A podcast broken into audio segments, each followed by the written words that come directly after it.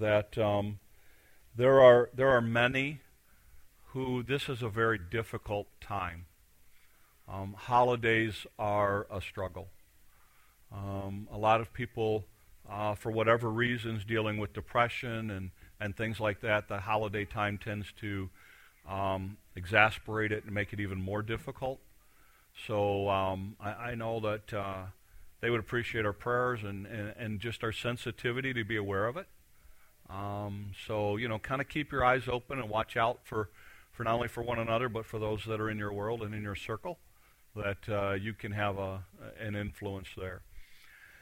We have been looking at uh, the miracles of Christ, and at some point I'm going to take a little bit of a break and we'll get into Christmas stuff. But um, we're kind of at, at a point where there's a number of interesting miracles, and I think there's a lot of lessons to learn, so I kind of hate to stop, um, particularly with uh, the, the, the message this morning. So I'm going to continue with that. Let me lay the groundwork for you. Jesus has just come off of feeding the 5,000 men so realistically, we're probably talking between 10 and 20,000 people that were fed.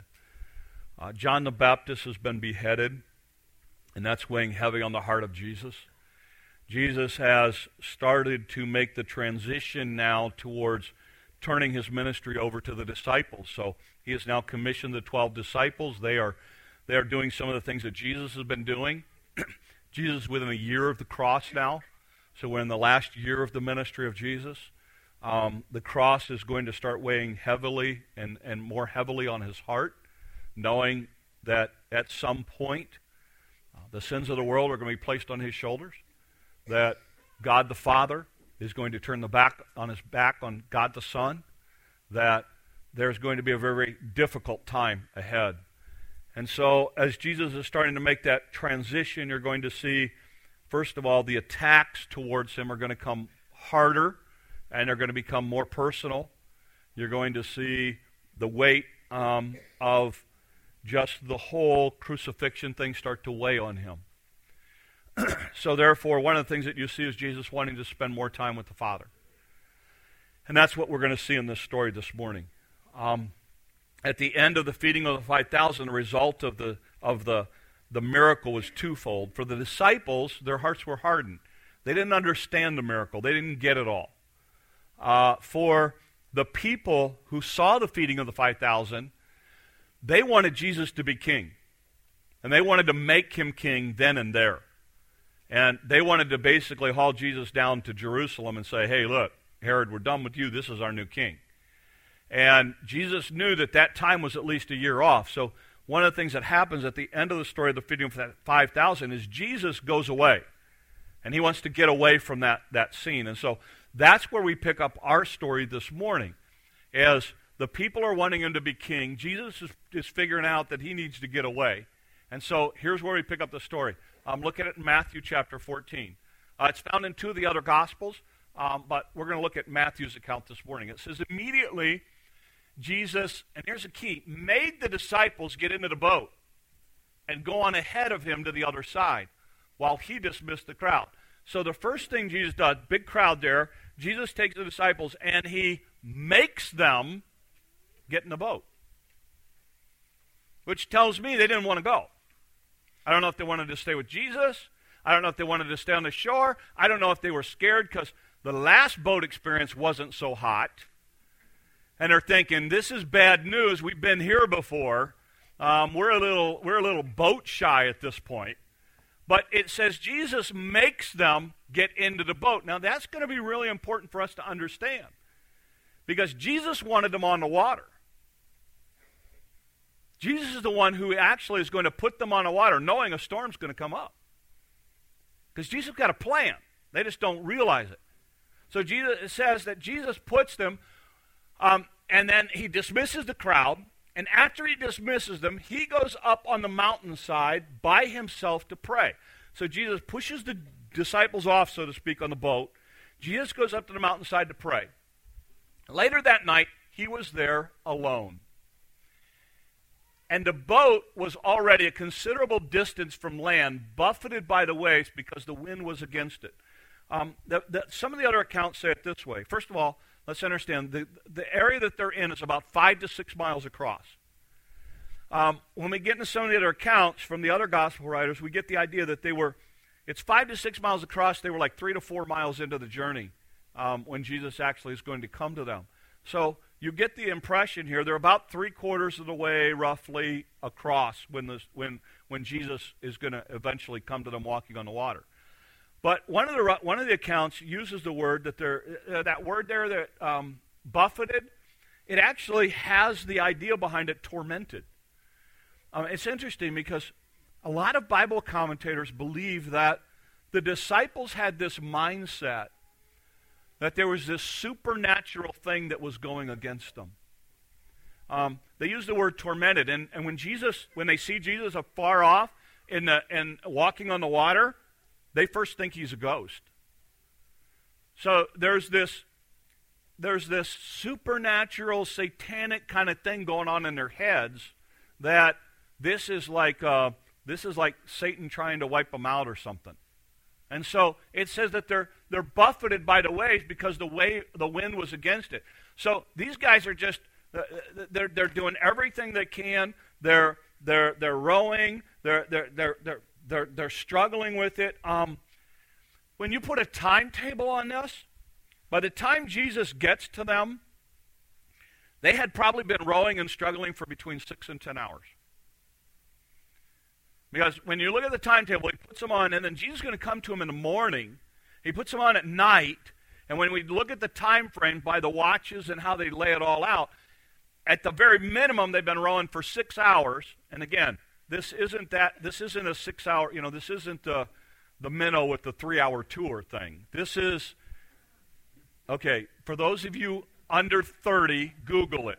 Um, uh, but you know, this is a this is one of those things where it's where, where they've been rowing and rowing and rowing and the wind and everything else. And again, these are seasoned fishermen. These are guys who the for a lot of them the the, sea here, the Galilee here, it, it, they understand how it. Um, if you don't understand it, okay, Galilee, there's a mountain that goes like this.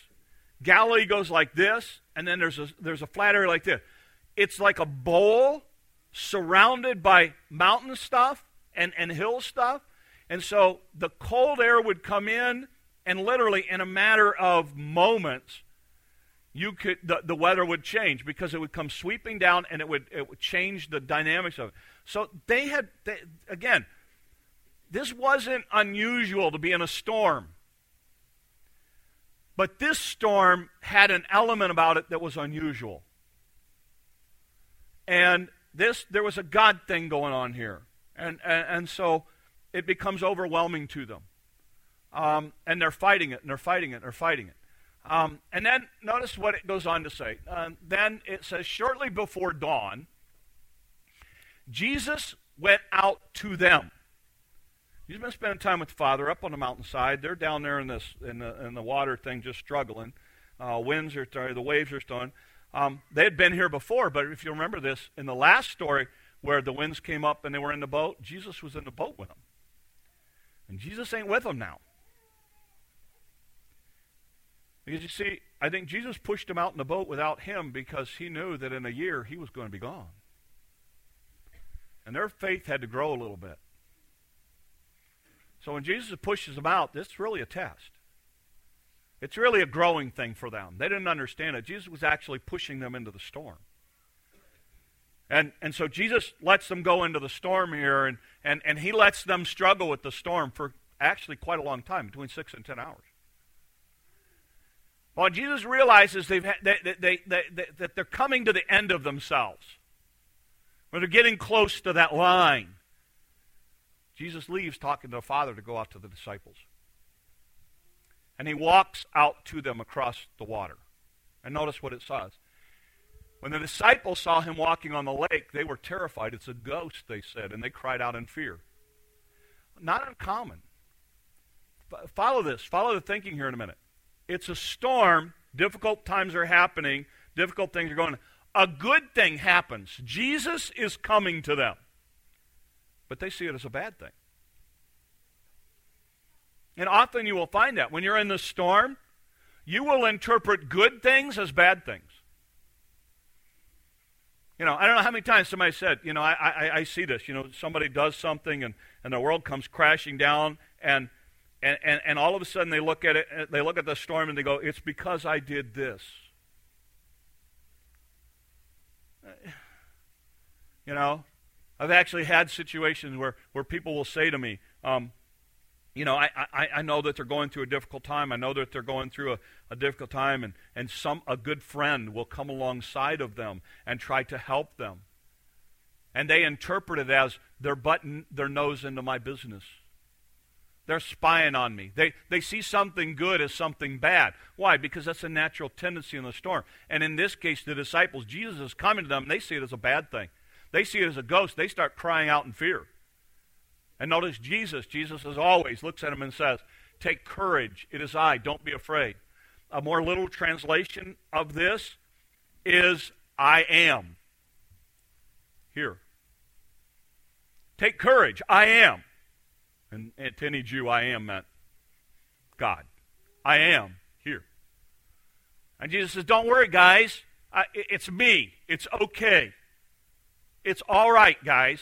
It's all right and Jesus tries to calm their fear. And I notice what happens next, because I think this is awesome. Lord, there's Peter now. John, uh, Matthew mentions five stories of Peter that are kind of somewhat unique in the way that he lays them out, but this is the first story.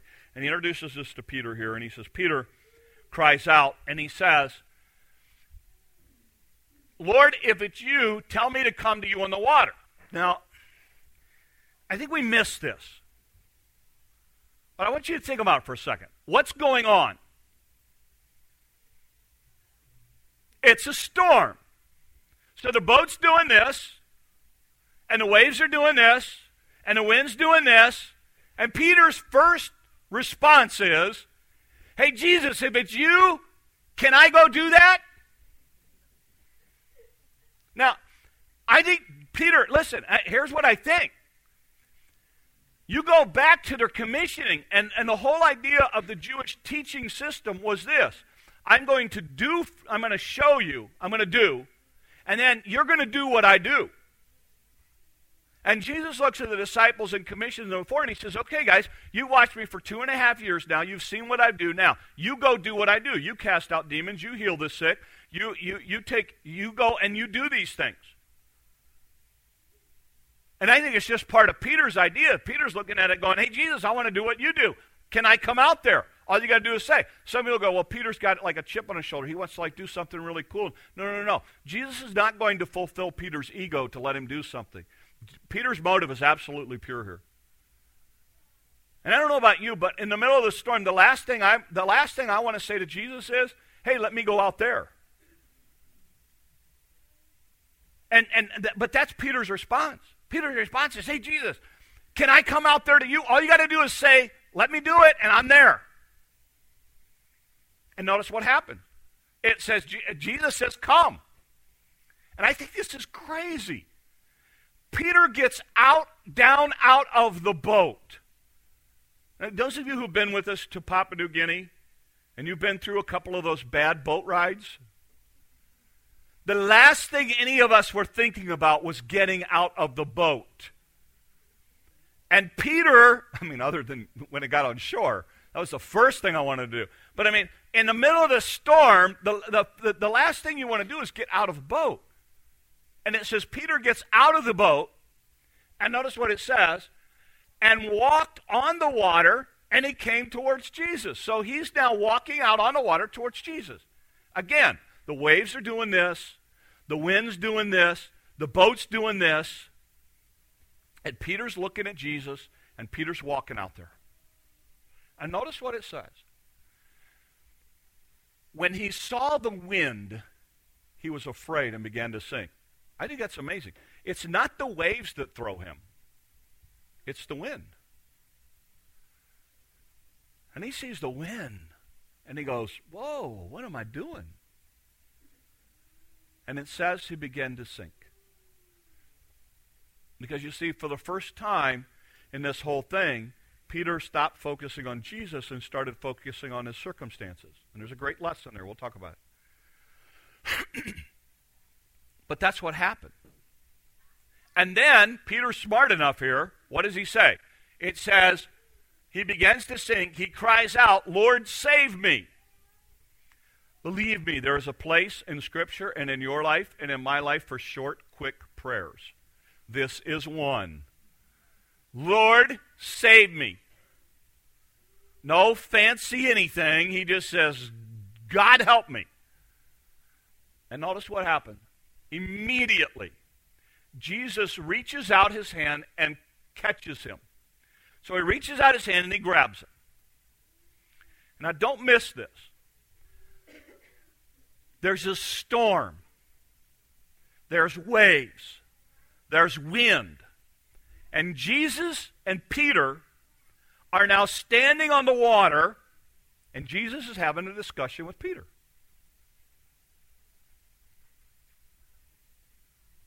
O ye of little faith, why did you doubt? And I think this is awesome because Jesus is looking. Jesus, by the way, let me, let, me, let me highlight this for a second. We're going to talk about the success here as well as the failure. But Jesus doesn't focus on the success. Jesus focuses on Peter's failure. You know why? You will always learn more from your failures than you ever will your successes. And Jesus wants to use this as a teaching tool to Peter, and he says, Peter, look, why, why, why'd you look at the wind?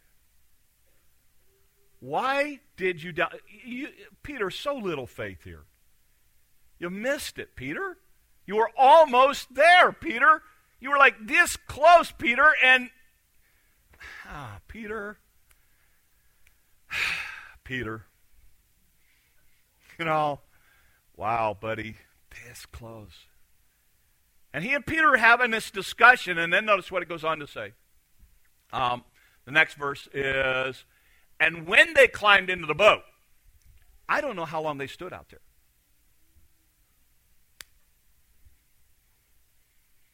But at some point, Jesus, who's got a hold of Peter now, says it's time to get in the boat.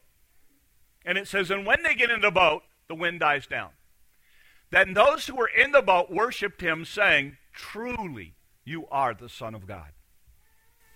Truly, you are the Son of God.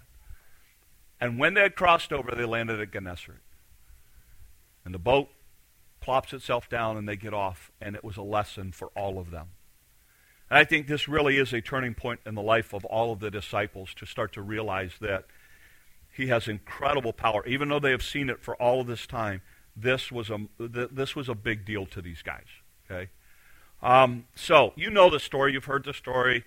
Um, you've heard it preached on before, stuff like that. Let me, let me talk about a couple of takeaways for us, I think, that'll help us. Because the thing you have to struggle with in this thing, Jesus puts them in the middle of the storm. There's no way around it. Jesus, Jesus sends them into the storm. No way around that. I think there's some lessons there. Um, first lesson is this the storms will reveal what needs to be fixed. Um, years ago, when we had the tornadoes and stuff come through this area, we had a lot of wind that came over to our place. We didn't get the tornadoes and stuff. We had wind. And what it did was it started, it, it got underneath a lot of my shingles and pulled them up. And um, I didn't know it. But over time, I would start to notice it more and more and more. And I got to the point that when you were sitting in our house and it was windy from either the south, the east, or the west, north wind didn't bother us, but those, the other three did. You'd hear this, boom, boom, boom, boom. You know, and and I know that it's only my wife when I'm in the house, and I'm looking at her, and she's not making a noise. I'm not making a noise.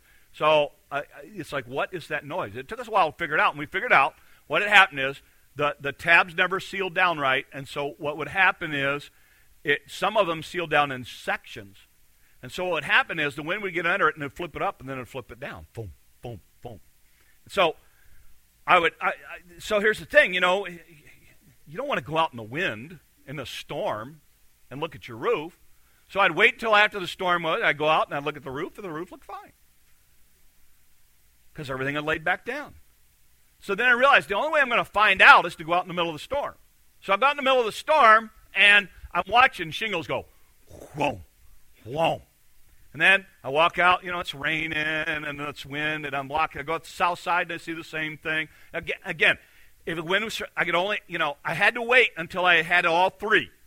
So when the wind was from the west, I had to look at the west side, then the east side, and then the south side. So it took me a while to figure out all the shingles that, all the places this was happening. So I'm out there with my camera and did it. So finally, I call my insurance guy, and he goes, "Well, here's the problem." He goes, "Until they break, we don't cover it. Until they blow off, we don't cover it." And I went, "Look at the pictures." And he goes, "I know it's a dumb thing, but." He said, We figure you can go up there with blackjack. So I went up, did some blackjack stuff, worked for a while. Then, guess what? Foam, foam. Last winter, horrible. Foam, foam, foam, foam, foam, foam. Finally, I just decided. I looked at Gina and said, We have to get it done. We had to get it. So this year, I called a guy. It's awesome. He came in in one day, did the whole thing, boom, done.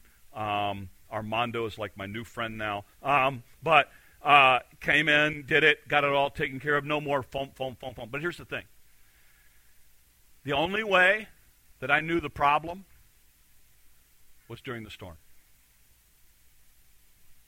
Other than that, the roof was fine. And you know what? Often in our lives, when things are going well, anybody can be a Christian. But the storms start to show us the areas of our life that are weak. And in this case, for the disciples, Jesus, Jesus I mean, Jesus in a year, Jesus is going to leave these guys, and they're going to be all on their own. So they've got to have a strong faith. So Jesus has to show them now some areas that it's weak. He's already been, they've already been in a storm once and didn't turn to him. So now it's like, hey, will you trust him or not?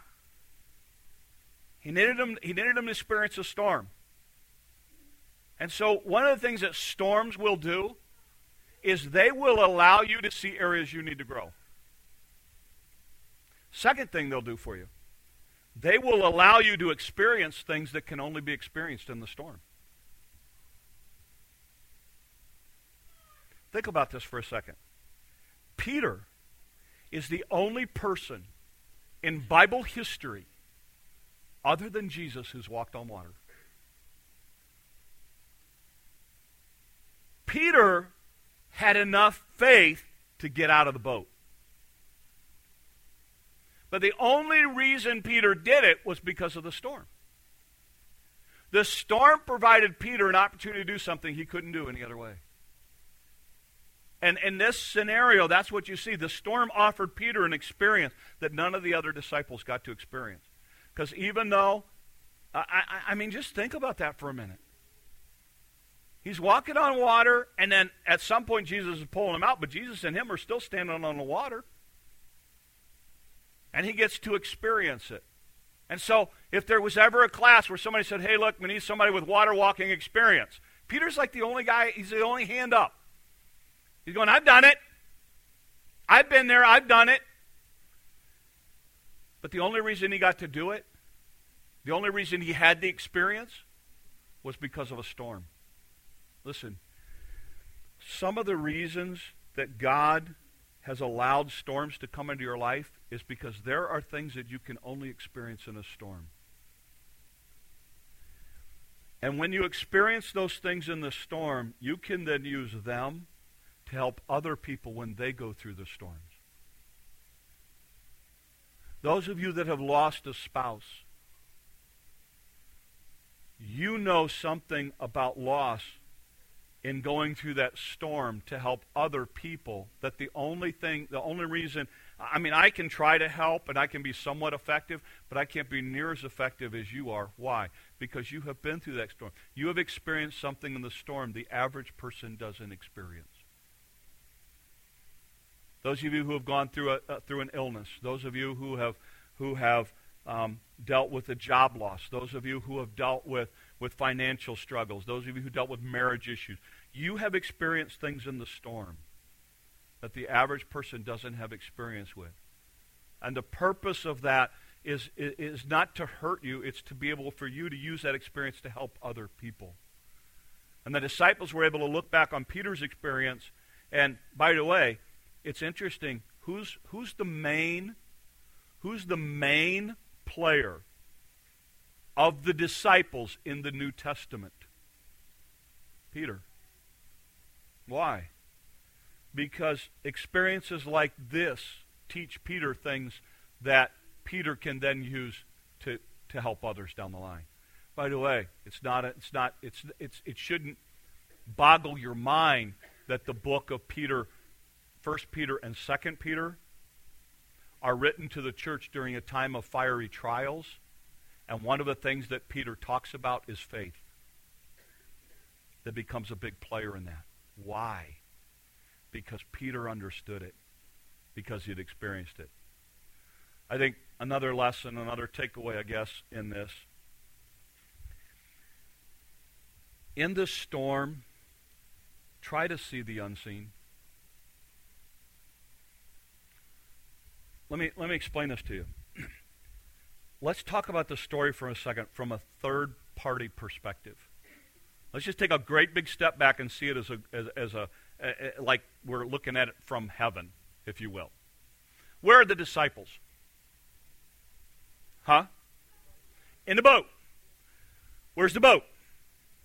On the water. What's going on on the water? There's a storm. Where's Jesus?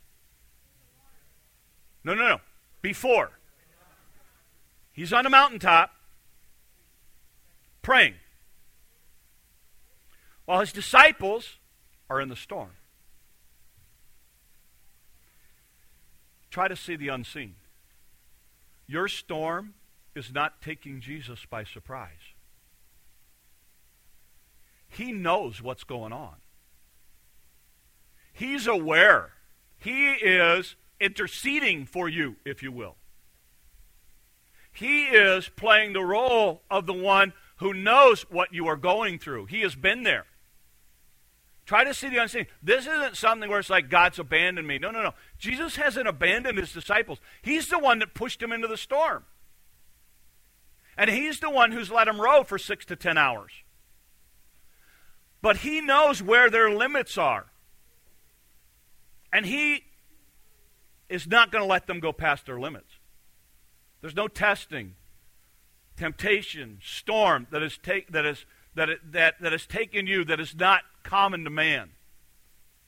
But God is faithful. He's not going to let that storm take you above what you are able. He knows what that limit is.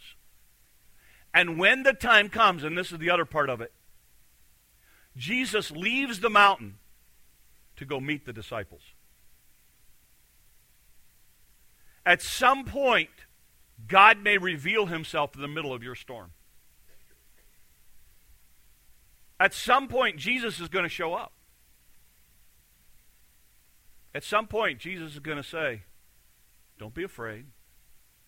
I'm here.